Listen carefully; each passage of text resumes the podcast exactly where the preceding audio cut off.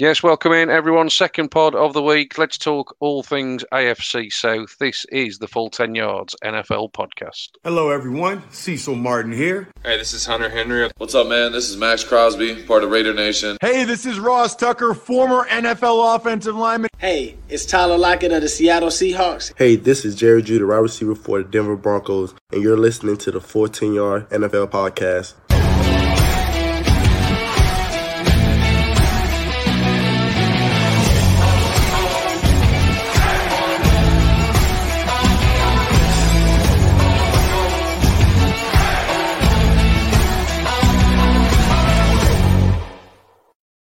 Yeah, good to be back. I've skipped a division. I've had a little break. Thank you ever so much, Josh, for filling in for me, buddy. Let's welcome you into this little division. How are you this evening, buddy?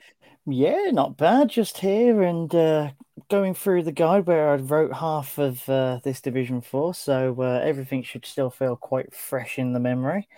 Um, yeah, not much to complain about. Sun shining.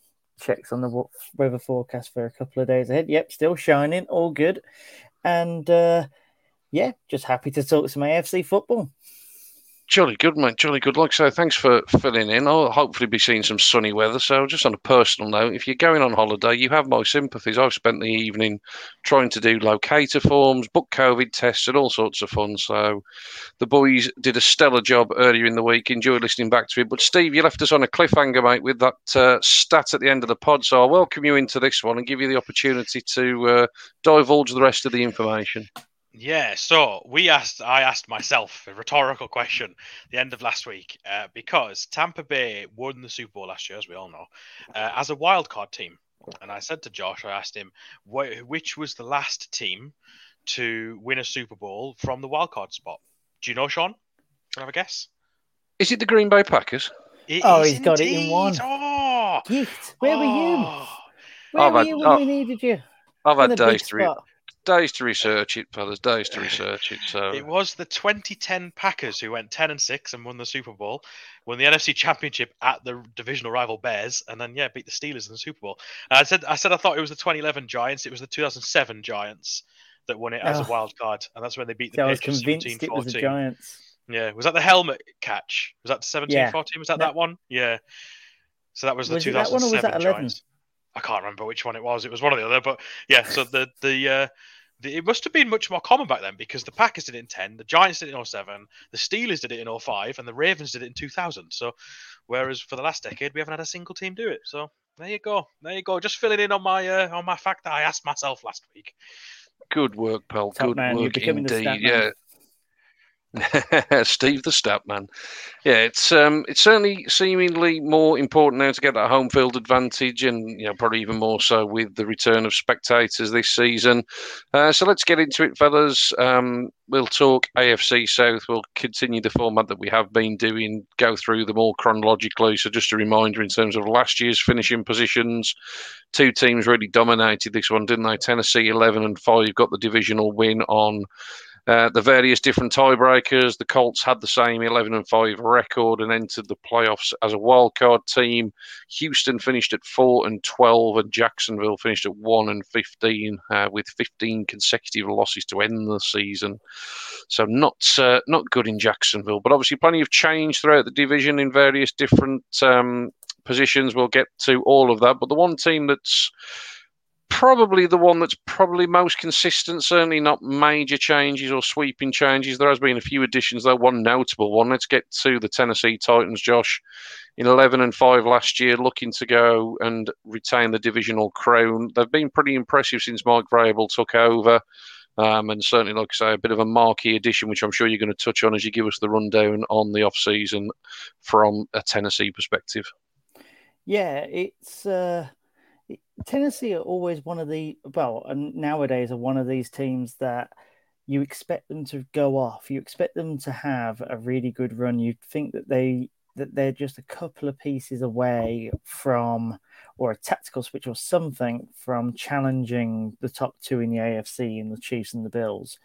You know, they are definitely in that Super Bowl bubble where it's, you know, the window is there and they're in it and they need to start going through it uh, and they've definitely gone out all they've gone all out for it now. you know, Julio Jones, which is the aforementioned star of which you uh, mentioned. We uh, talked a bit about uh, Jones's absence from the Falcons in the last pod, and you know, their loss is definitely going to be Tennessee's game. You know, Ryan Tannehill has proven himself to be more than an able um, thrower of the, of the football. He definitely loves the offense of which the Titans have got over there, and you know, having AJ Brown on the one side and Julio Jones on the other, you know, if you're a secondary playing now, why where on earth do you go to? Oh, and by the way, you've got to cover Derrick Henry. Yeah, thanks for that. We wanted to have a chance. No chance on that one. Um on it's the other side of the ball though that I think that there's going to be quite a few issues for the Titans this year. So just to give you a rundown, um, the offense, like I said, is definitely one of the elite ones. You know, they scored about 30 points a game. That's fourth overall in the NFL last year. They got 168 running yards per game. That's second overall. Um, you look at the. Um, oh, sorry, they got. Uh, no, sorry, I was right. Ignore that. I'm just trying to look at uh, what we've got here. Passing yards per game. Sorry, 228 yards per game for that. So they were on the lower end of that. So you can imagine that bumping up. But it's definitely the defense where it starts to become quite troublesome. 27 points a game they gave up. You know, that for an you know, an elite team or at least a world class team, someone that's looking to challenge the for echelons, you can't be shipping 27 points a game. So that is one place where they're really going to have to step up. And they've lost both Adoree Jackson and Malcolm Butler this year in their secondary. And that's going to hurt. And for some reason, Siri just went off there. So uh, that was quite interesting. Um, but uh, yeah, I, I, think even Siri is gutted that uh, Adoree Jackson and Malcolm Butler's gone because it's definitely going to hurt. Um, but Dupree does come in, but I feel like he's much more of a flash addition. I don't think he helps replace them. I don't think they've done enough to replace them. And while Julio Jones and Derrick Henry and AJ Brown and Ryan Tannehill and everything looks great on the offense, you're not really going to improve much on 30 points a game, really. So you need to start looking at how you improve on 27 points a game on the on the defense. And I don't see it and their schedule's tough as well. Winning the AFC South doesn't help them. They would have been much better off having Indy win the uh, the wild card tiebreak and uh, going in as the uh, as the second place and you know having a bit of a rest. But uh, you know that's the that's the uh, path they've chose, and uh, all the best to them. But it's going to be difficult this year the the Titans are an interesting one. Um, so much of their success runs through Henry. Obviously, you know he's a he's an absolute monster. He had a two thousand yard rushing season, which is still wild to say. Uh, yeah. Last year, um, uh, averaged 126.7 yards a game. Um, but it seems to me last season, if you could if you could stop Henry you had a chance at winning. So, like, if you look at some of the losses they had last season, they lost to Pittsburgh in week seven, where Henry only got 75 rushing yards. Um, they lost to Cleveland in week 13, when Derrick Henry only had 60 rushing yards. Um, and again, in, in the postseason, the you know that game against Baltimore, the Baltimore found a way to stop Henry. He only had 40 rushing yards, and they were dumped out of the playoffs straight away. So, so much of their of their success runs through him. Um, and I, I, you know, you called me the stat man. Here I am. Are you ready for this? Derrick Henry last season uh, rushed for 17 touchdowns. Right, that is more touchdowns than Carson Wentz, Teddy Bridgewater, Daniel Jones, Sam Darnold, Cam Newton, uh, and uh, Jimmy G. Although he was out for quite a while, through. That is Impressive. more touchdowns than any one of those quarterbacks through last season. So he's obviously so vital to their success. Um, and, and they've got to keep him upright. You know, you look at some of these rushers that take on so much of the workload. You know, Ezekiel Elliott, you know, Saquon Barkley, you know, guys like that. All it takes is an injury to him, and where do where do Tennessee turn to if if Henry goes down? He's so crucial to their player. Um, and you mentioned the defense as well. Like losing both cornerbacks is is tough. Um, a lot's going to be resting on how Caleb Farley plays. Interesting pickup in the first round. He obviously had that injury, back injury, and if he can get back to fitness, he looked like a real talent in college. So if he can come in, but yeah, I, I think that their defense looks perhaps weaker than it did last year. Um, uh, and and if they can if if they ship off more points, then I could you know I could certainly see the top two flipping round in terms of uh, the AFC South. But like you say, it's it's a it's a difficult division. It really is. Yeah, I think that the concern you'd have with Derrick Henry is probably just from a workload perspective. You just feel at some point the tread on those tyres is going to get a little bit too worn. He doesn't ever seem to have a running mate in tow, does he? It's basically 25, 30 carries for Derrick Henry. You know, I couldn't even name another running back on the depth chart without having to go and search for it. You know, there's not an obvious guy that comes in as the change of pace. Um, I think a lot of the attention that Henry does obviously get though has enabled Ryan Tannehill to develop into a you know a very very good NFL quarterback.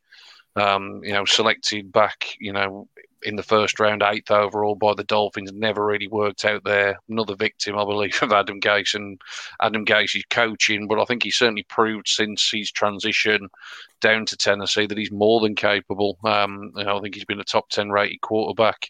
And there's plenty of stats out there that'll tell you that, you know, there's only really Patrick Mahomes from a rating perspective that has been comparable with Tannehill since he's become the full time starter in Tennessee. Um, I've actually gone um, well and truly onto the AJ Brown bandwagon um, in terms of my prediction that he will lead the league in receiving this year. Get the predictions from all of our team in the full 10 yards guide. Um, but yeah, that's a bit of a, a, left field one possibly for me, but I do think the attention that Julio Jones will bring will certainly be a lot more than what Corey Davis used to attract. Um, I don't think there's any doubt in that. So AJ Brown should see plenty of opportunities. So I agree basically almost word for word with everything that Josh said at the start there. Um, I think it's a team that offensively seems to be set to improve. If anything, like I said, the addition of Jones, Taylor Lewan should be back at tackle as well. Big piece for them that missed a lot of games last time out. Um, you know, so that offensive line will be healthy. The question marks really do all surround the defensive side of the ball, which is a little strange, really, considering it's Mike Vrabel that's the coach, and you know that's essentially what his background was. Obviously, you know, many years in a, in a Bill Belichick system. Um, but yeah, it, it, would certainly be the defensive side of the ball. I would just suggest that he's going to be the Achilles heel for the Titans. So I think you summed it up quite nicely, Josh. Thank you very much. And uh, as we've got to that, let's have your players for uh, one to watch and uh, one on the hot seat. Yeah, so I think, like I've mentioned him a few times, I think AJ Brown is the one to watch. Like I say, I'm probably very much number one passenger on that hype train. I do think he will have a an exceptionally good season. Um, two seasons in the league, both over a thousand yards receiving only played, or, or certainly only started 12 games last year, curtailed a few times by injury, which will be something to keep an eye on. But his receptions went up from 52 to 70 receptions. Um, 11 touchdowns, which was up from eight on his rookie season. And he really has developed into, like I say, a, a real good, exciting weapon on the outside there's that memorable picture of him and DK Metcalf at draft time, and everybody yeah. can remember the DK Metcalf half of the picture. But uh, I don't think I'd want to be meeting AJ Brown in a dark alley either. I think he could probably look after himself as well. I think that's fair to say. So, uh, you know, an absolute physical beast on the outside. I'm really looking forward to seeing him in his third season, you know, he'll be thinking about a big money contract, you know, potentially at the end of this season if he can put those kind of numbers up. Um, and I really do think he's primed to do it. Like I say, Tannehill's, you know, been more than more than uh, you know adequate. You know, I almost feel that we still disrespect Ryan Tannehill a little bit. To be honest, we say he's better than average. He's, he's a really good quarterback. He, he's literally right up there. If you look at anything statistically, I think it's just the fact that his name is Ryan Tannehill, and we're used to that version that was in Miami. That that's probably the thing that holds people back. But you know, really, we should probably just look at the last 25 weeks of tape that he's put on.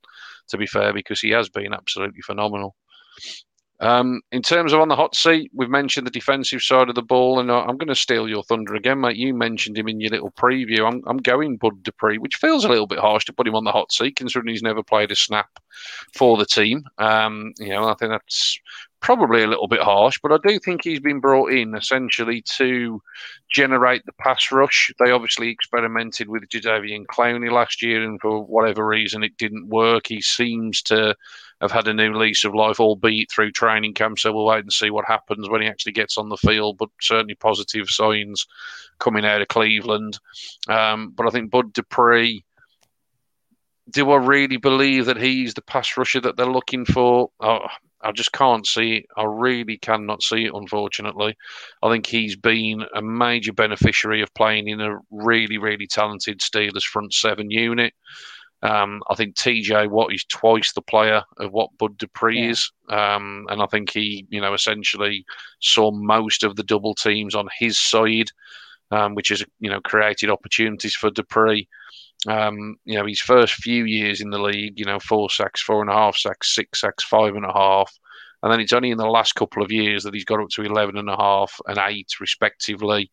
Um, you know, so potentially he could be a little bit of a late bloomer, and you know, hopefully from a Tennessee perspective, he certainly does tick all the boxes that they want him to tick. But I think you know, for that kind of money, you know, what was it, eighty-two and a half million dollars, um, a five-year contract. I mean, that's an awful lot of money.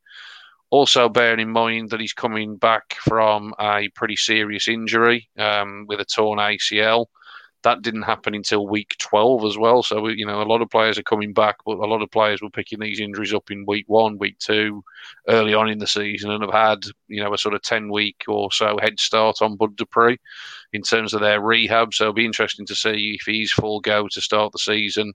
Um, so yeah, probably harsh to put him on the hot seat straight away, but I think if you're being paid that kind of money, you you know you better be performing from day one.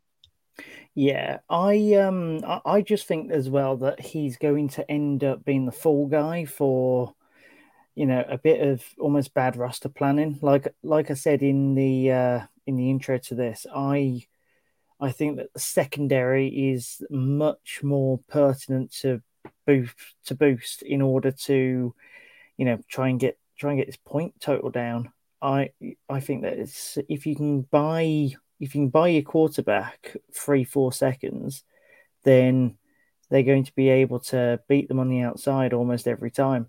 And it is something of which played to Titans last year, even with Adoree Jackson and Malcolm Butler, let alone without them. So I think that he's going to end up being the fall guy for having this massive contract, being seen as the guy to come in and, you know, basically hold up the defense. But there are other issues that they've got that they've just not addressed. Steve, any uh, any final comments on the Tennessee Titans? No, I think you guys have, have summed it up pretty well. I think um, you know they're, they're, there's going to be a lot of questions about their defense this season, as you, you know, as you've both just alluded to. Um, I, I I I absolutely agree with your um, summary of Ryan Tannehill. I think we so much now we spend thinking about Tannehill as the Dolphins quarterback than we do the, the Tennessee quarterback. Um, and actually, we probably need to give him his due because last year alone, he showed how much better he is and how much he's come along. And he's the he is the product. And I'm, I'm going to get onto this in a second with the next team we're going to discuss. But he is the absolute product of a guy who just needed a change in change in scenery. You know, sometimes people and players just need a change in scenery, and it's amazing what they can go on to do. Just different coaches, different setup, different scheme. You know, they look like you look like absolute different player. So it, yeah, I think I think um, I, I'm not sure they get much further than they did last year. I, I just don't know about that defense, like you said. Um, but you know they'll definitely still be in the in the playoff picture. I think for sure. Yeah, certainly a team to look out for when the postseason does roll around. Um, I think we're all pretty unanimous there in our assessment. Tell us if we're wrong, though, Titans fans. But you know, we certainly think the Achilles heel will be the defense. Um, you know, just looking back at the amount of yardage they gave up last year, and you know, um, there's not one game where they gave up less than 300 yards to anybody, um, which for a playoff team is is pretty pretty shocking. So yeah, we will see if they've made the necessary adjustments. We'll see if Bud Dupree can provide some of the answers to the questions that we have certainly got around them. So I think we're going to put on the uh, Carson Wentz alert alarm because um, we are going to go to Indy. So Steve, I'm sure you're dying to talk a bit more Carson Wentz as an Eagles fan. So. Uh, the 11 and 5 Colts, second last year. Will Carson Wentz be the difference maker for them this time around? Such an interesting, wasn't it? Because they've gone from QB to QB since um, uh, since Manning retired, and you know they've certainly not had bad quarterbacks. You know Andrew Luck was the, the face of the franchise and just couldn't stay healthy, but when he was, he was an exceptional player. Um, you know Philip Rivers was not. You know say what you will about him, he was still a good quarterback, and he still led them to the to the postseason. You know last year, so Wentz comes in with a lot on his shoulders, and he comes in with off the back of one of the worst seasons I've seen from a from a starting quarterback. And obviously, I might be biased because I actually watched him every game, but in the 12 games that he started, he threw 15, uh, sorry 16 touchdowns and 15 interceptions. Um, and I cannot tell you just how poor he looked. He, he, his confidence was shot. He was holding onto the ball far too long. He wasn't making plays like he usually did. His complete completion percentage, which had, uh, throughout his career in Philadelphia had been anywhere between 60 and 69% was down at 57.4 um, he looked a shell of himself and it got to the point where i just didn't know what the answer was anymore. Um, i didn't know how to how do you fix Carson Wentz? And and the answer is obviously to take him out of the building and get him out of the out of out of Philadelphia. So he's in he's in the Indianapolis uh, uh, depth chart now. He's, he's obviously going to be their starter, and, and, interestingly today as well, he's he's been back in training today. Uh, he's been running around the field. I've seen a video of him uh, sort of moving and not he's not just sort of you know stood by the sidelines watching. He's actually moving and, and, and moving on his on that foot. So only two weeks out from foot surgery. That's pretty good news from the uh, from the Colts uh, perspective. And especially considering we were all talking about them potentially you know having to start someone else for the first four weeks and having to trade for Nick Foles and all that sort of stuff. Like, that's really good news for them. Um, and with Indianapolis, it's difficult to, to sort of focus on too much more because they've got such a complete roster. You know, their rosters looks pretty good outside of the obvious choices of, of Kansas City and and uh, Buffalo. You could look to Indianapolis and say, do you know what? Actually, I think this roster is probably one of the most complete in the AFC. You know, they've got some really talented players around there, and, and it's just they're just trying to find that final piece of the puzzle. And if and if Frank Reich can turn Carson Wentz around again. And, and, if if Carson Wentz goes eleven and five like they went last season, or not eleven and six, or, or twelve and five, whatever, um, like they went last season, I'll be I'll be stunned. I'll be absolutely stunned because for a guy to go from what was a, an immense high, you know, in his 2017 season, and, and you know, even in 18-19, he certainly showed that he was still quality quarterback. To then such a, such a low in 2020, to then go back up again, I'll be I'll be stunned. Yeah, I would also just put a little red flag on Wentz being back this early. You know, I saw that they were bringing him out for for training today, and I thought it's only two weeks ago, right? It's like two, maybe three yeah. weeks ago since he had foot surgery. You know, the minimum requirement for this is apparently five. And I'm just wondering if the Colts are falling into their trap of, you know, not letting injuries fully heal and maybe underplaying as to how big injuries are because we we identified a couple of weeks back um you know that that is their achilles heel in recent yeah. years as well so i'm just going to table that for if he does start week 1 then week 10, week 11, we could well see some more issues. And also, Quenton Nelson, as well, I believe, returns training today as well. I think yeah, that they've yeah. both gone on the same timetable. Yeah. Um, it's just risky. It's just really risky. I I get why, though, and we spoke about why. You know, the, the start of their season is terrible from a schedule perspective. If they can if they can get some wins early on the board against those tough teams, then they should be a shoe in for a wild card spot. So I get it. It's just it's it, long term. It just seems risky to me. Yeah, naturally a lot of focus on the quarterback, and you've mentioned there that you know it's a talented roster. The thing that stands out to me, I, I certainly don't mean this disrespectfully, is I look down the roster and there doesn't shout superstars. You know, there's lots and lots of very good players, and that's absolutely fine. That's the way you build a team. You build it with depth. Um, like you said, the, the star players, if you like, probably are the likes of Quenton Nelson, who undoubtedly is probably the best guard in the NFL. But obviously, a guard isn't making great deals of headlines, um, although obviously an extremely important position. Couple of guys, young guys, from an offensive point of view. Let's keep on the offensive side of the ball that they're going to want more production out of, um, and I think they're probably expecting it. Certainly from Jonathan Taylor. Um, at the back end of last season, um, he you know had a a relatively sort of slow uh, beginning to the campaign was used more and more towards the back end. A lot of people very high on their expectations for Jonathan Taylor and Michael Pittman Jr. from the receiving perspective, um, second round pick. Again, you know, you look at his numbers in terms of what he did on the year. Um, you know, 40 receptions, 503 yards. It, you know, it certainly wasn't um, a stellar campaign by any stretch of the imagination, but they've got a lot of guys that are in and around that sort of level um, without the real sort of like I say top end superstar to potentially sort of be the real focal point. But Jonathan Taylor in in particular, Steve, um, Marlon Mack injured first game of last season. Marlon Mack returns do we think it's going to be more of a two-headed monster at the running back position, or do you think that you know Jonathan Taylor is going to you know absolutely stamp his authority on this, and it's going to clearly be his uh, his backfield? I think I think they'd be silly not to at least try it. I think there's so many teams in the NFL that have shown that if you can you can have a, a running back by committee, as as some teams do nowadays, that it can show success. And and you know Taylor's he had a great season last year, and I'm not saying that he's not a you know a great player. I think he's got a great future ahead of him, but he's still going to be going into his second season. So, you know, he's not like a you know like a, a Derrick Henry style runner that everyone when you see him on the field you're absolutely terrified of him.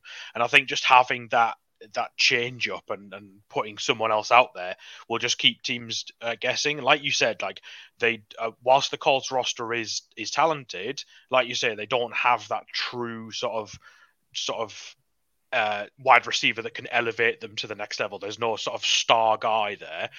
And so if they can keep defenses guessing and Reich can run a run offensive schemes where they're not just reliant on one or two people, you know, some teams make it in the NFL by being reliant on one or two guys, which is great if it works. That's fantastic. You know, we just talked about the Titans and how reliant they are on Derrick Henry. If it works, fantastic. But other teams make it by spreading the play around and having you know several guys and Carson Wentz in I think it was 2019 I think it was 2019 it might be 2018 was that I think became the first quarterback in NFL history I believe it was NFL history to have a 4,000 yard throwing season without a single wide receiver getting over 500 yards. Which is astonishing um, I use that word a lot, astonishing, because it is like obviously, you know, the Eagles went to the tight ends a lot, and, and what goes under the radar is that Zach Ertz, I think, had almost like 900 yards. So that sort of goes under the radar, and that's that sort of manipulates it a bit. But still, to have no wide receivers get above 500 yards, that's in, that's incredible, and and I think they'll they'll continue to do that. And you know, Marlon Mack was a real talent, and he looked like he was going to be a quality player, and he had that horrible injury. And was it was it week one? Was it literally the first game of the year? Yeah. So it was so horrible for him to go down like that. And, and Taylor came in and did a stellar job. So it'll be interesting to see if they do go dual threat or if they give it to Taylor and let you know uh, Mack have you know third downs or the occasional snap here and there, or if they do genuinely come at it with a with a dual threat attack. Yeah, absolutely. Quickly touch on the defensive side of the ball, and then we'll come and get some sort of players from your perspective, Steve. So, apologies if we're going to steal your thunder with a couple of these. Um, but when I said they're not necessarily superstars, probably two that probably would classify themselves in that bracket, Josh. DeForest Buckner on the defensive line, big trade for him in the last off season, worked out really well. 26 quarterback hits last year um, as well as nine and a half sacks. So he was in the backfield a lot. And Darius Leonard's just been a tackling machine since he entered the league. So they have got a pretty decent defense overall, haven't they, mate? Yeah, it's it's one of those that you don't want to face on a week to week basis, and that's going to continue for quite a while. Um, I've always been of the school of you you boost your trenches and then you boost your defense first because defense wins championships.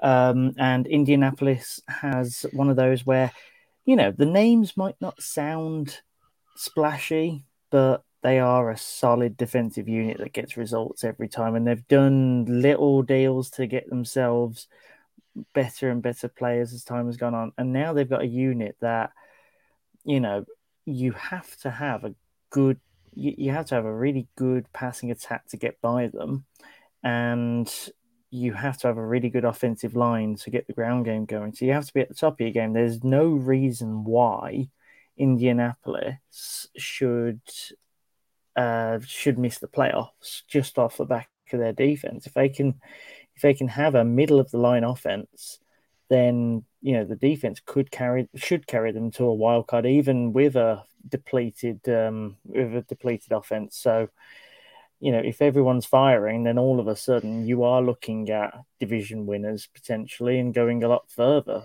But uh, no, great signs for Indianapolis. They've got a great defense. I uh, I have full faith in that, unfortunately, and uh, unfortunately as a Browns fan, of course. But uh, all, all, the same, I, I think that they are primed for success. Their Super Bowl window, Super Bowl window, and Super Bowl bubble doesn't seem quite as big as the Titans. I don't think either that or they're just waiting to have a you know that franchise guy that they can depend on on the offense but it's there it's it's in the distance but it's there yeah, it certainly is. We'll not mention any more names individually, Steve, in case we do steal your thunder. Let's come to you then to pick some players to look out for and ones on the hot seat.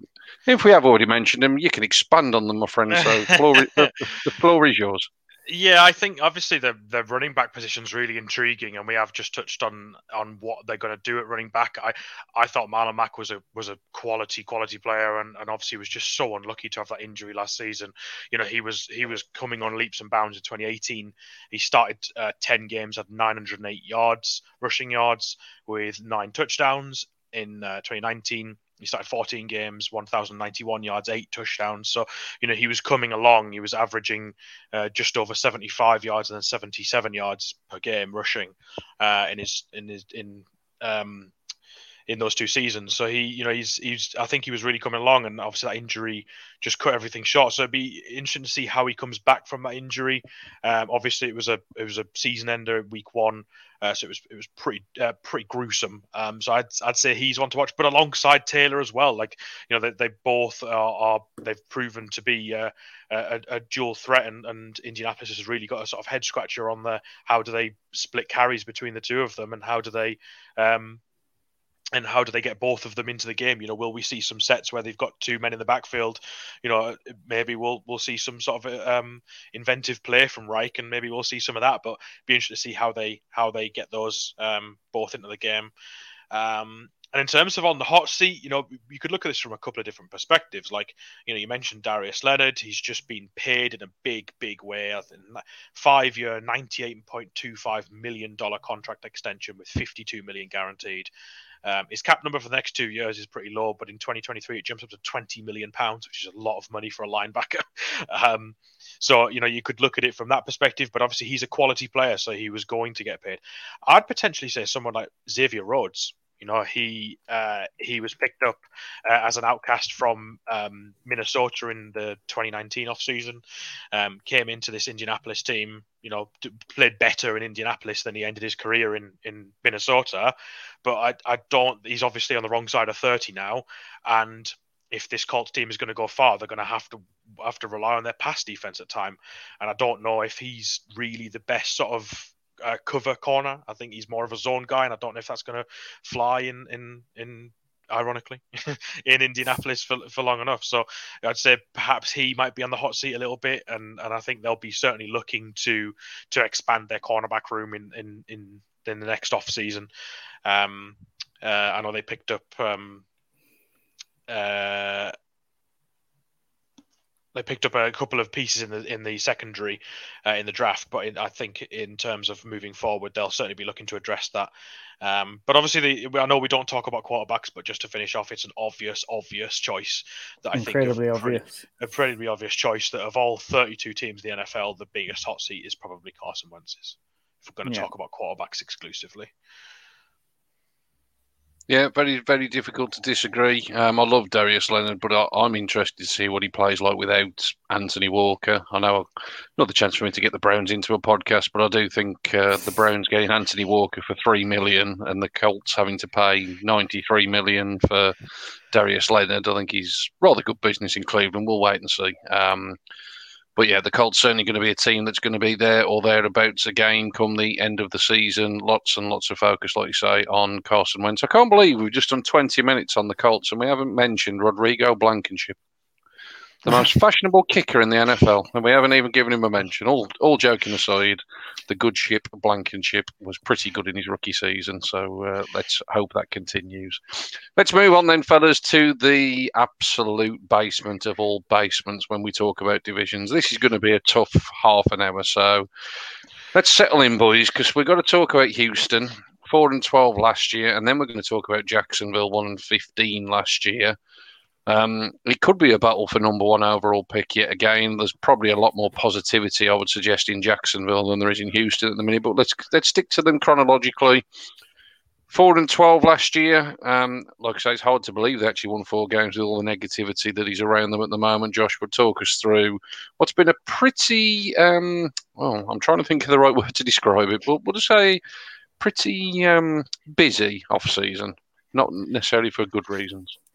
Yeah, so I drew the short straw of talking through Houston tonight because I drew the short straw of writing the uh, the guide excerpts for the Houston Texans, and yeah, busy is what I would definitely describe their off season as, of which be, busy but kind of doing nothing at the same time. You know, getting RB fours off the board from plenty of different teams and stuff like that.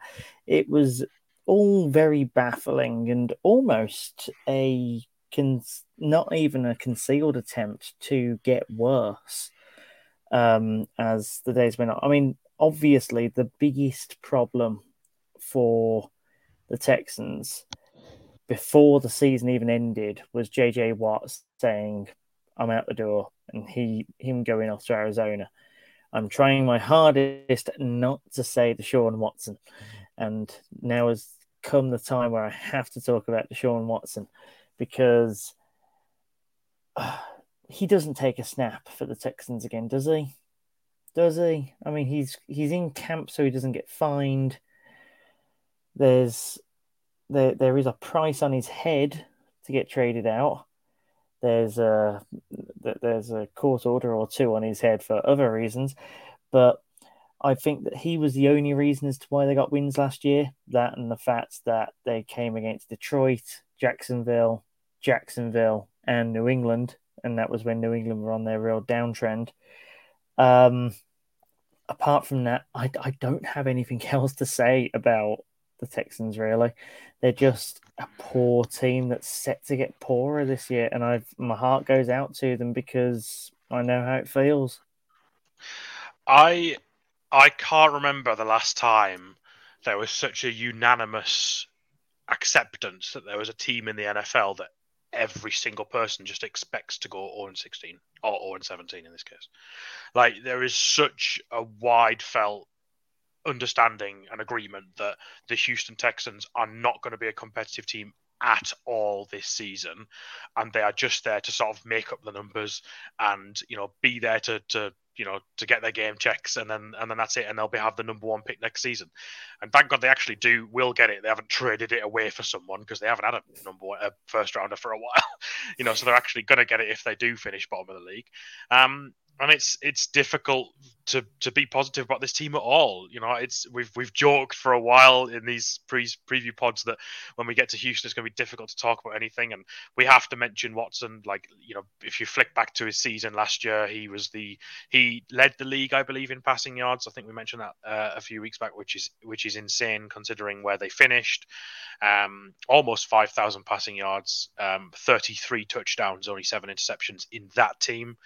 Um, um, and I remember I remember watching a clip of of uh, Deshaun Watson and JJ Watt leaving the field, and JJ Watt was they were mic'd up, and JJ Watt was saying to him, "I'm sorry, I'm sorry, we shouldn't be this bad. I'm sorry, we should have won won more games for you, or something along those lines." And you know, I think I think JJ Watt certainly probably felt that they've just wasted one of the greatest talents that's ever been in Houston, um, and and you know, taking all of his off the field stuff aside, he is he is just that. He is one of the he's one of the top quarterbacks in the league.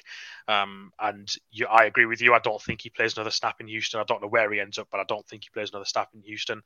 And um, and I said to I said to you off air just before we came on, um, you know, um, do we think Houston, are, are if you look down their depth chart, if you take away Deshaun Watson and maybe you take away like Brandin Cooks and Laremy Tunsil, name me another guy on the depth chart. It's so tough to do because they've signed so many players and so many guys have gone out the door that it feels like they're just there to, to make up numbers. And it's it's so yeah. tough to be this negative, but they are literally that team this year. There's always one every year, but this year it seems worse. It seems somehow that these this Texans team is going to be so so bad. It's because it seems so blatant.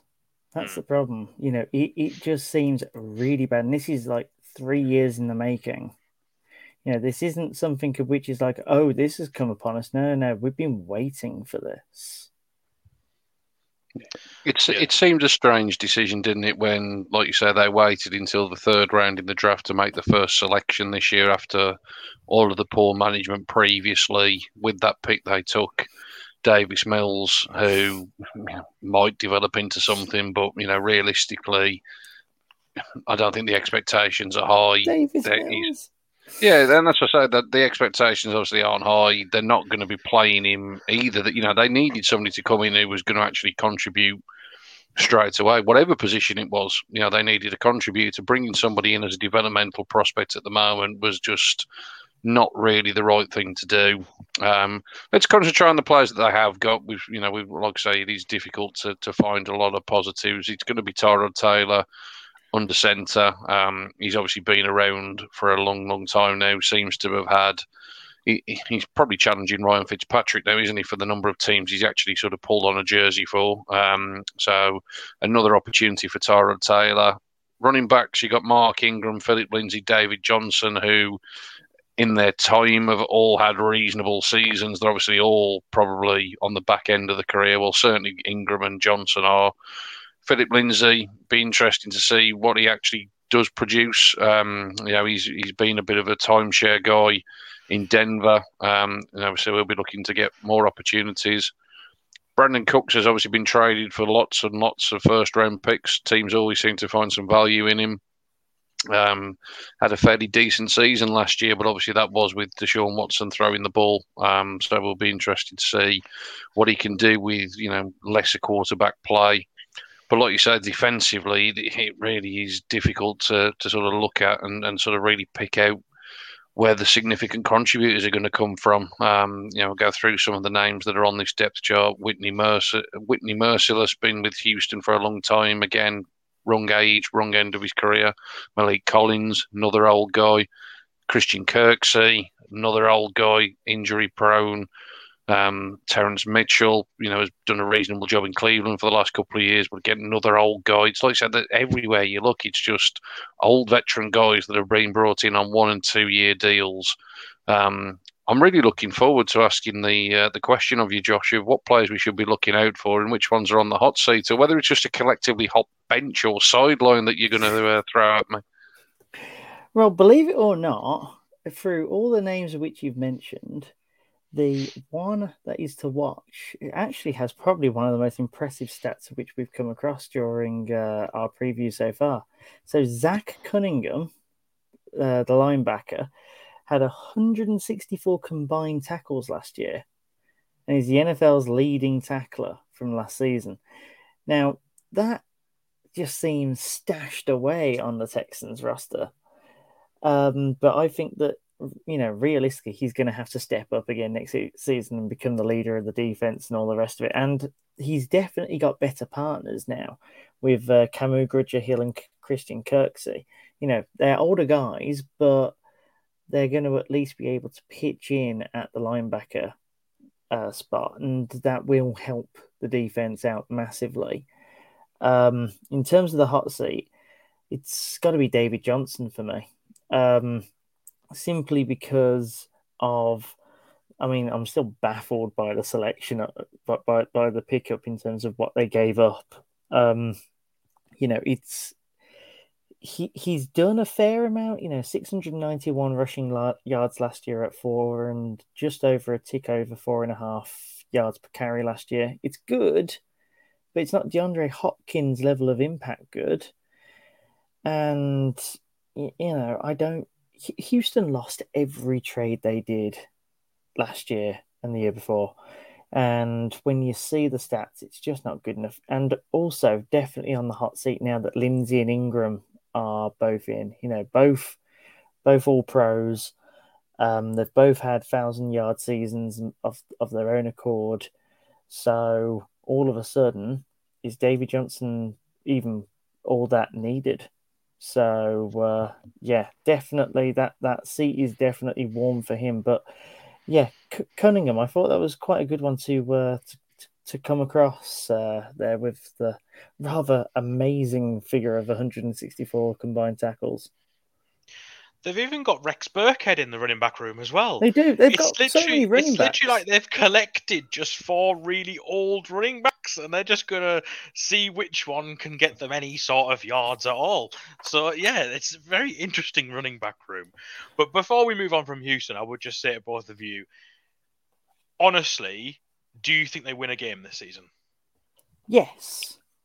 So I've got them at about three. I've got them at two really? to three. Yeah, because it's difficult to go 0 and 16, 0 and 17, especially with it being 0 and 17 now. As the and, Jets proved last year, is difficult. Yeah, it really. I mean, even Jacksonville. Jacksonville got a game last year, and I'm still um completely baffled as to how on earth they did that. So, you know, even the Browns only did it once. I mean, yeah. You look, I, I you mean, look down. Some... Go on, Sean. Sorry. I was going to say, for me, I think there's so much importance on that first game, isn't there? Jacksonville at home. You know, Trevor Lawrence's debut. We're going to get onto the Jags in a moment, obviously. But the, that that's obviously the one that stands out on the schedule, isn't it? Because you do sort of think to yourself, if they lose that one, um, you know, there's all this negativity at the minute, and it will surely just spiral. I mean, you know, take my Homer hat off, and I still can't see them beating Cleveland the week after. Mm. Um, and then you know you're into, and then Carolina at home. Uh, you look at Jacksonville and Carolina as the two opening home games. You then get one of those early doors in the season. If they don't, the the run after that is at Buffalo, New England, at Indy, at Arizona, the Rams, at Miami. You know, I mean, they, they easily could be 0 and 8 at the bye week. And if you are 0 and 8, it's then the talk starts to turn to 0 17. Um, you know, there isn't many on the schedule that they're going to be favoured in, certainly at the start of the season anyway. So that that week one game is important. Um, you know, in terms of building any sort of momentum. If they if they lose and they lose handsomely, then it could be a really really long seventeen weeks. I think they've got there's three games that I'd look to maybe for this. The opening one you said, the return of Jacksonville in week 15, and they play the Jets in week 12 at home. Yeah. Maybe Carolina if you want to pull pull hairs, but but those three, those three are the ones. If if they don't win any of those three, I think it's 0 17. I really do. I I cannot remember a time that everyone was so unanimously down on a team as as much as people are Houston. And this is all assuming that Watson never plays another snap, which I think we can all agree was probably likely. Um, if he's in there, they're a different team, and, and you know yeah, they could easily I'm, win I'm sort of five or six or seven. But yeah, I'm still unconvinced that he doesn't take a snap. You know, if it gets to week one and he's still on the roster, do you just put him in? Yeah, I mean, uh, we'll wait and see. I mean, obviously, like I said, we, we don't want to talk about the, the legal stuff without knowing no. what it is, and obviously, while it's still all working its way through, um, you know, I've seen different people sort of assume that he may get a six to eight game ban. If he does, that sort of basically takes them up to the bye week. Um, the season may well be long over at that point in terms of them realistically being involved in the postseason. Um, the reality is, I don't think anybody's trading for him whilst this legal stuff's ongoing. So, for everybody's sake, that needs to be resolved, and obviously no more so than for him and you know the the people involved in that. So we'll leave that where it is, fellas. I think, like I say, it's going to be a uh, a tough slog certainly for Houston. But uh, the one thing that they have got in their advantage is the fact that there was a team worse than them in the division last year. Um, although there does seem to be slightly more optimism, but I suppose that's what some young prospects and the number one overall pick will do for a franchise. Let's talk Jacksonville. Um, obviously, like I said, Trevor Lawrence was always pretty much guaranteed to be the number one overall pick, wasn't he? Um, and they didn't disappoint when the uh, draft card went in. So, Steve, talk us through Jacksonville 2021 off season yeah, Jacksonville obviously have, have, have picked up one of the biggest talents uh, to come out of college football in the last sort of five years. He's you know he's been I feel like he's been playing in college. He was playing in college for about eight years. You know, Trevor Lawrence has always seemed to have been there, and he's finally gone into the NFL. So it's going to be really interesting to watch his career sort of unfold in Jacksonville. Um, they've been that team for the longest time that have been there or thereabouts at the basement. But funnily enough, that was the f- last year was the first year they've had the first pick it's the first time they've ever had the first overall pick. Um, so they've always been there or thereabouts, but they've never had the first overall pick. So yeah, it's going to be interesting to see how and, and what a year to get it. they managed to pick up Trevor Lawrence. So you know it's going to be interesting to see how that uh, turns out. I think that I, I feel like Jacksonville's roster is is like. I'm not going to say it's like world beating, and I, I still don't think they're going to have a winning season, but it's quietly quite good and is getting there. Like you look at their offensive weapons, you know they've they picked up Travis Etienne in the in the draft as well, so they've they've reunited Trevor Lawrence with his Clemson partner. Um, but they also had James Robinson, who was an undrafted free agent who who did really well uh, as running back. Um, you know their receivers, they've got some good talent at receiver. DJ Chark, Marvin Jones, uh, Laviska Shenault looks to step on as well. Um, you know, I think they've uh, their their um, defense is is is not dreadful for a team that had the number one pick overall last year. Obviously, you got to take all of this in in context, and obviously with a bit of a pinch of salt. I'm not suggesting that they're, you know, like comparative to to you know some of the best defenses in the league, but I'm, I'm saying that they're also not not dreadful. Um, uh, you know, Josh Allen as a as a sort of edge rusher, you know, looks to be a, looks to be a good ch- talent. Pair him with Chaisson out of LSU last year. You know, they they've got they're building a bit of a decent sort of edge rush. Um, you know, there's a lot of talk about um, uh, they picked up uh, CJ Henderson, the, the cornerback last year in the draft, and he looked like a real quality player. But there's already talk about him being traded away. And what I find really interesting about Jacksonville, they always seem to do this, is they're not scared of trading away players that just don't want to be there. You know, they they mm. they traded away Jalen Ramsey and picked up a, a, you know a king's ransom for him, and, and that's obviously paid its dividends.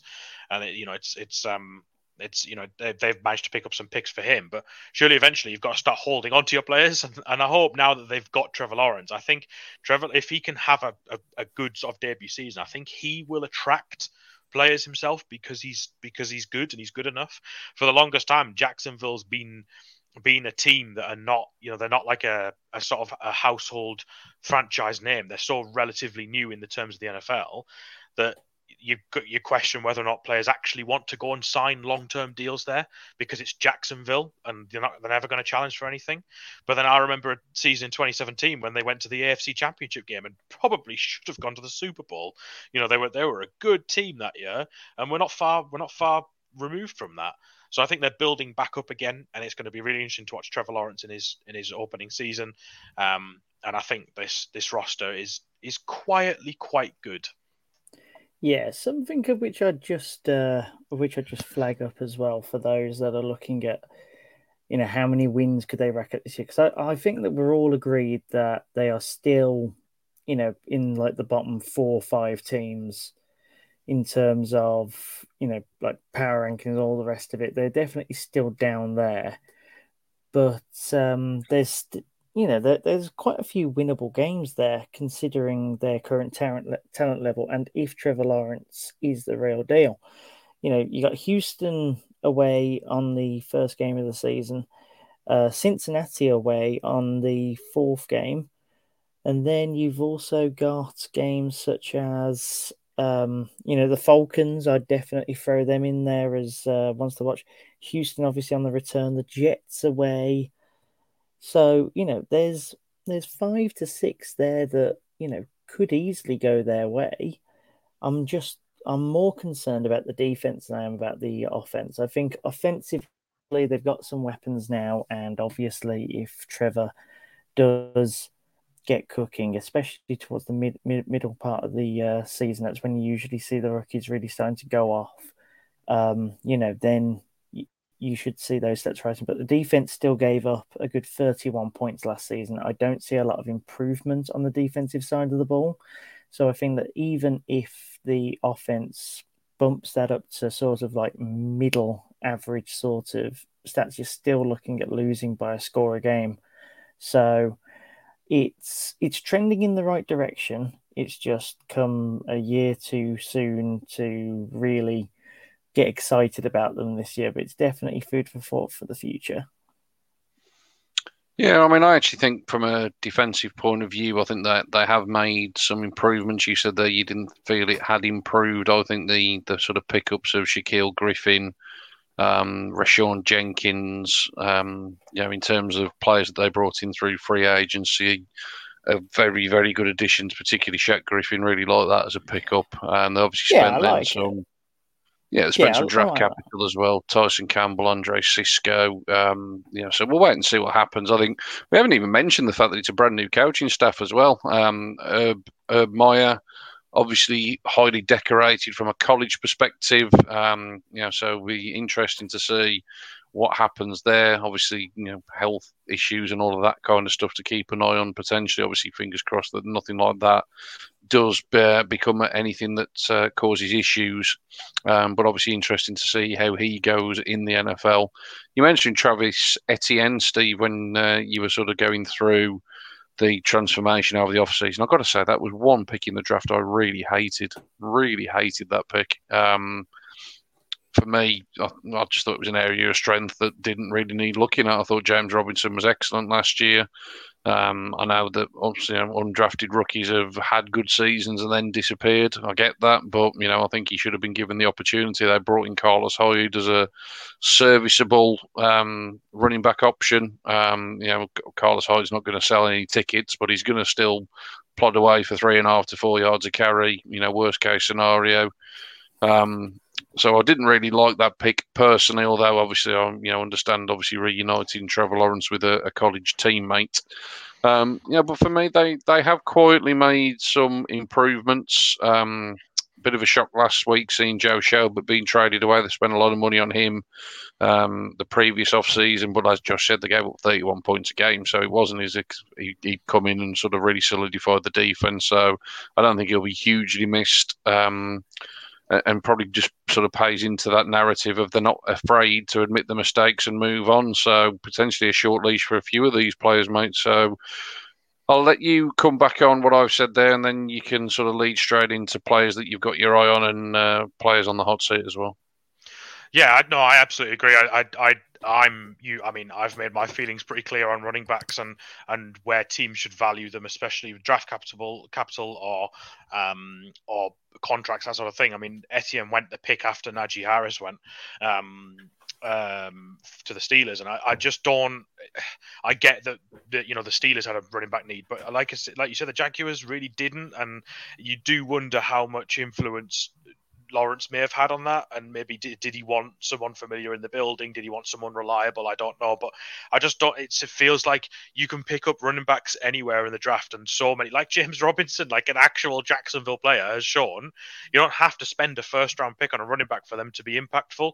And James Robinson was an undrafted free agent and, and looked really, really good last season. So yeah, it's a shame really because I would like to have seen more of Robinson, but I think Etienne's going to be the the bell cow now, and I think he's going to sort of take most of the snaps. Um, uh, uh, from from him. Um, but no, I agree. I, I think that this Jacksonville team is. I certainly don't think they're a, a one and fifteen or one and sixteen team next year. Uh, this year, sorry.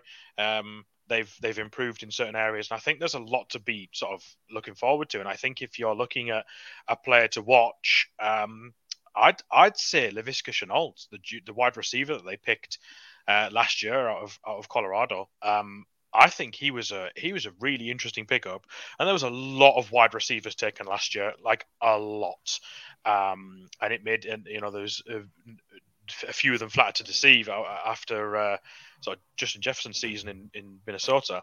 Um, but Shenault had like a quietly good season for, for someone who was in a one and fifteen team. Let's just put that in context. You know, he had um, he he played in fourteen games, started twelve, played in fourteen, um, six hundred yards, uh, five touchdowns. Um, catch percentage of 73.4%, so pretty good catch percentage. Um, uh, you know, he just looked like a good player. He looks like a, a sort of a, a solid uh, wide receiver to add to that room. Um, you know, they've already got DJ Chark, who's from out of LSU from several years ago, who seems to be an and accomplished uh, receiver, and they've got Marvin Jones Jr. as well. So, you know, they've got a, a, pretty experienced sort of wide receiver room, and if you add a talent like that to it, you know, plug in Trevor Lawrence, and hopefully they can get some real production out of out of those guys. Um, in terms of on the hot seat, uh, it's it's a bit of a difficult. Again, we've you know we've had this sort of. Uh, discussion about several teams where when they're going through like a, a bit of a rebuild, um, you know, it's it's difficult to sort of put someone on the hot seat because expectations are so low. You know, you could certainly say someone like Myles Jack. Um, he's been in the been in the building for a long time.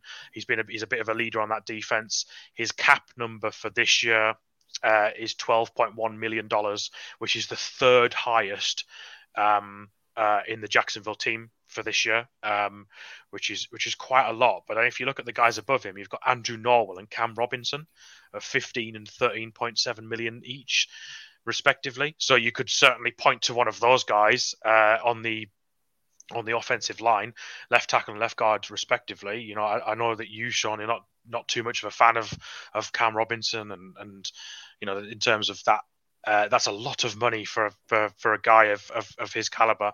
Um, so you could certainly point to those two as well if you wanted to look to somewhere else that, that you know guys that have really got to start performing to justify their price tag. I know we had this discussion a couple uh, last week with with um, Fletcher Cox, and sometimes it's not necessarily about their production in a in a in a sort of um, on its own.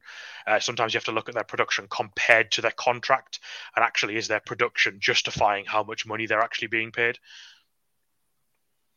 Yeah, don't don't disagree at all. I think what I said when Cam Robinson signed that contract, for me, he was he was a candidate to be overpaid, and I think he's been massively overpaid. Um, which isn't a surprise. That's what happens, unfortunately, with rebuilding teams. And you know, like Josh alluded to earlier, you know, we've been through it several times now. That unfortunately, you have to overpay for your free agents to attract them, and you have to overpay to keep, you know, your your sort of talent that you have got yeah in the building. You know, he's a he's a he's a decent enough left tackle. You know, he's he's certainly not a swinging door that's over there, and he's going to let your quarterback get murdered week in and week out. But uh, you know, like I say, he's certainly not for me. Um, you know, one of the premium players at that position. Anyway, that's for sure. Josh, you're nodding, nodding along. You in agreement there with uh, my assessment of Cam Robinson? I've, I was more nodding along in terms of uh, the strategy for keeping teams in failing franchises. Um, because realistically, yeah, that is pretty much the goal. You got to try and keep hold of your talent while you've got it. And then after you've got a solid core, you go for your uh, you go for your bargains and try and let your draft speak for you. I think that's pretty much how the successful ones come about and then you start weeding out the expensive players and bringing them back round. So yeah, the uh, the rebuild's going to take quite a while, I think, to fully to fully manifest, and you you are going to keep hearing stories like this for quite a while in Jacksonville until it eventually sorts itself out. Um, but most teams go through it, so th- there there shouldn't really be an issue on that front. Yeah. Before we uh, close up the conversation and put our predictions on the division, I am just going to correct myself. Cam Robinson yet to actually sign a new deal, but he's signed his franchise tag tender. So, to be fair to the Jags, I've criticised them there, and actually they've probably done a smart move. So, there you go. I don't mind admitting when I'm wrong, but yeah, he's signed his uh, franchise tag tender, thirteen point seven million dollars. They've obviously also picked up a tackle in the draft, so there's obviously competition there for that place as well. So. Um, we will wait and see. Um, but I mean, still a large number, but he's only on the franchise tag. Steve, finish us off on our Jacksonville conversation what I would just say as well is be interesting to see your thoughts. Is they're obviously in a big rebuild. They have the highest cap space in the league this year. They've got thirty-five and a half million dollars of free space. They're obviously not spending much money at the moment. I'm sure that's going to change in the seasons to come. I think it was interesting that they they selected Urban Meyer as the head coach. Like, is that a? Do you think that's a bit of a a risk, given that obviously he's an accomplished college coach. I don't think anyone's denying that, but college and NFL is a very different beast. And several coaches, Nick Saban, Chip Kelly, have proven that it's really difficult to come over to the NFL and and succeed. You know, guys like maybe Pete Carroll have obviously booked the trend, but it's it can be quite difficult to to to um to succeed in the NFL. Do you do you think they it's a risky pick, or do you think he'll do well?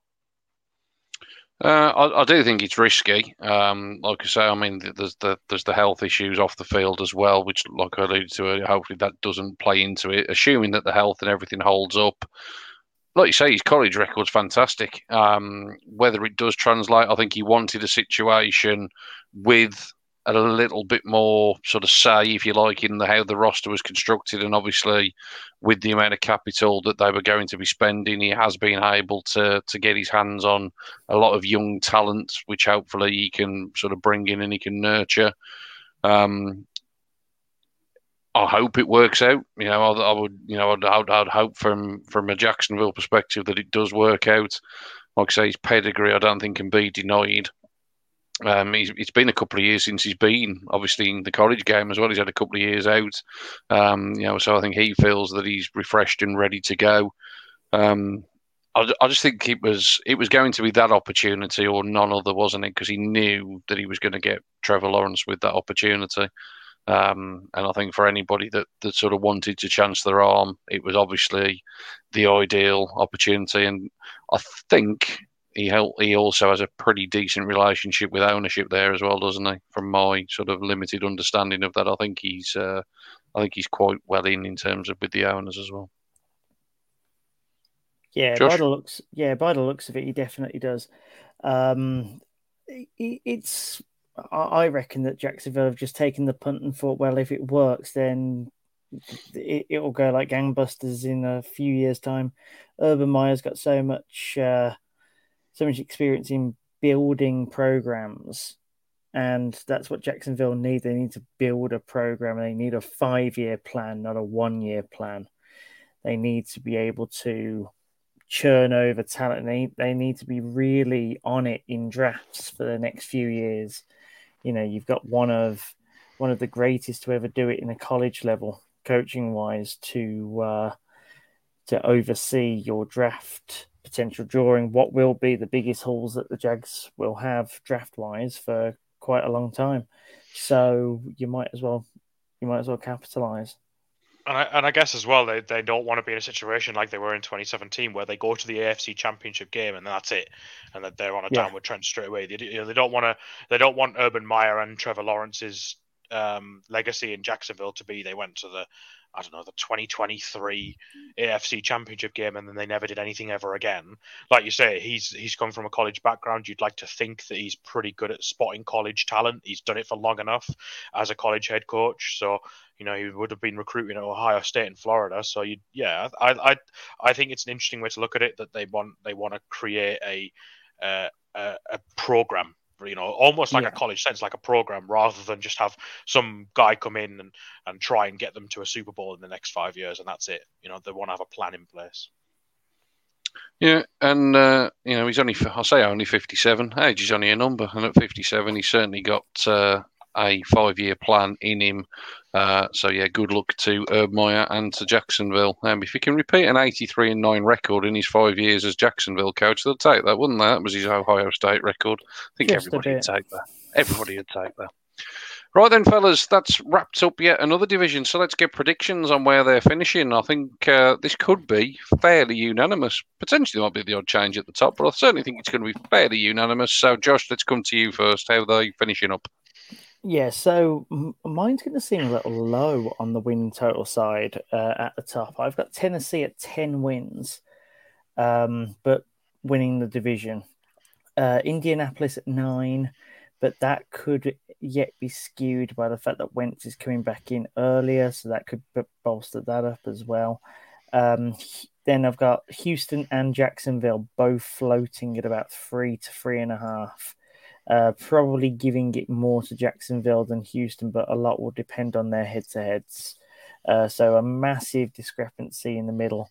Um, Tennessee and Indianapolis definitely to be the top two, but I think that win totals will be a lot lower in the AFC South next year. Interesting, Steve. Yeah, I think I'd go for the same order. I think Tennessee win the AFC South again. I'd put them around the same 11, maybe, maybe 12 wins, but I think their defense is weakened, so they might, you know, go down rather than up and maybe 10. I, I, I sort of agree with you, Josh. I think the trend is that, that there will be less wins in, in the division, and I think this could be a you know, we we, we talked. I remember a, a, a, few months ago we had when we were podcasting before the sort of off-season break. We asked if there was ever a division that would be worse than the NFC East for win totals in terms of yeah. all the teams combined. This is a contender potentially. Um, because, Very much so. Because Houston and, Te- and Jacksonville, between the two of them, are not going to win many games. You know, maybe four, five, six, maybe between the two of them, uh, and that's weird for for two teams. Um, I think Indianapolis will will win. They'll be around the 500. I'm I, after watching him last year. I'm not convinced that he can come back and be lights out again. Um, I don't know if Wentz will get back to that, and I think he's still a serviceable quarterback, sure, but I don't think he'll go back to his 2017 self. So I think uh, uh, ten, uh, Indianapolis will will sort of hobble over the line to sort of 500 ish. Um, I think Jacksonville will certainly improve. I think they've, they're, they're getting there, and I think they'll you know uh, for a rebuilding team something something along the lines of sort of four, five, six wins, something around that sort of level. Um, and I don't know if I want to say it or not, but I don't think Houston wins a game. Oof. I don't. I just don't. I don't. If if Watson's not there, I don't see where it comes from. I just don't. Where where does that win come from? I just don't see it myself. I think every team they play will have enough to beat them. The, if they're going to beat someone, it'll be the Jets, I think. Um, but even then, I just don't see it. Um, so there, I, there, I'm putting it down. I, there it is. Uh, chips are in. Houston are going on 17. Wow. Well, it turns out as well that if that that ends up the way you say that the division is below 300 somehow. So uh, yeah. yeah, that that definitely would be worse. Yeah, well, I'm not going to improve the average much with my predictions. I, I won't go into win totals for all of them, but I'm going to say the order stays as it was at the top. Tennessee take the division. I just trust that offense more than I can trust Indy's offense. Um, although I trust Indy's defense more, but I do think Tennessee has enough to take the division again. Indianapolis comfortably in second, probably wild card. Um, we'll wait and see. Uh, I, I, think Jacksonville get more wins than Houston, and I do think Houston finish bottom. I, I also think Houston get the number one overall pick, and I think if they don't win Week One, I agree with Steve. I don't think they'll win it all. So we'll wait and see. We will wait and see. That's two of us on the 0 17 bandwagon. Uh, we've, we've made some friends tonight, there's, Steve. There's no brakes on this hype train. If you are a fan of any of the teams and you haven't done so yet, go and grab yourself one of the few remaining copies of the Full 10 Yards 2021 season guide. There are a couple of physicals left, or there is at the time of recording. They may have all gone by the time you're listening, though. And if that is the case, grab yourself a digital one instead. Um, use the code YARDS after you've put it in your cart. You'll get a quid off, and it'll just be three ninety nine 400 plus pages of excellent content to get you ready for the big kickoff, which is only now a couple of weeks away. Um, been great fun again, fellas. Hopefully, all being well, and assuming that there's no changes to the good old UK traffic travel light system, I will be off next week, so the boys will take you through the West. Looking forward to listening to those while I'm on my sunbed in Fuerteventura. So I'll be leaving you in the capable hands of Steve and Josh. Been a pleasure this week. Been great to get back behind the mic and talk some more football. Keep it tuned to all things full 10 yards. We will see you all very, very soon. Thanks for listening to the podcast. Don't forget to find us on all our social channels Twitter, Instagram, Facebook, TikTok, and YouTube. Head over to our website, full10yards.com, where you can find out more information about why we are hashtag for the game.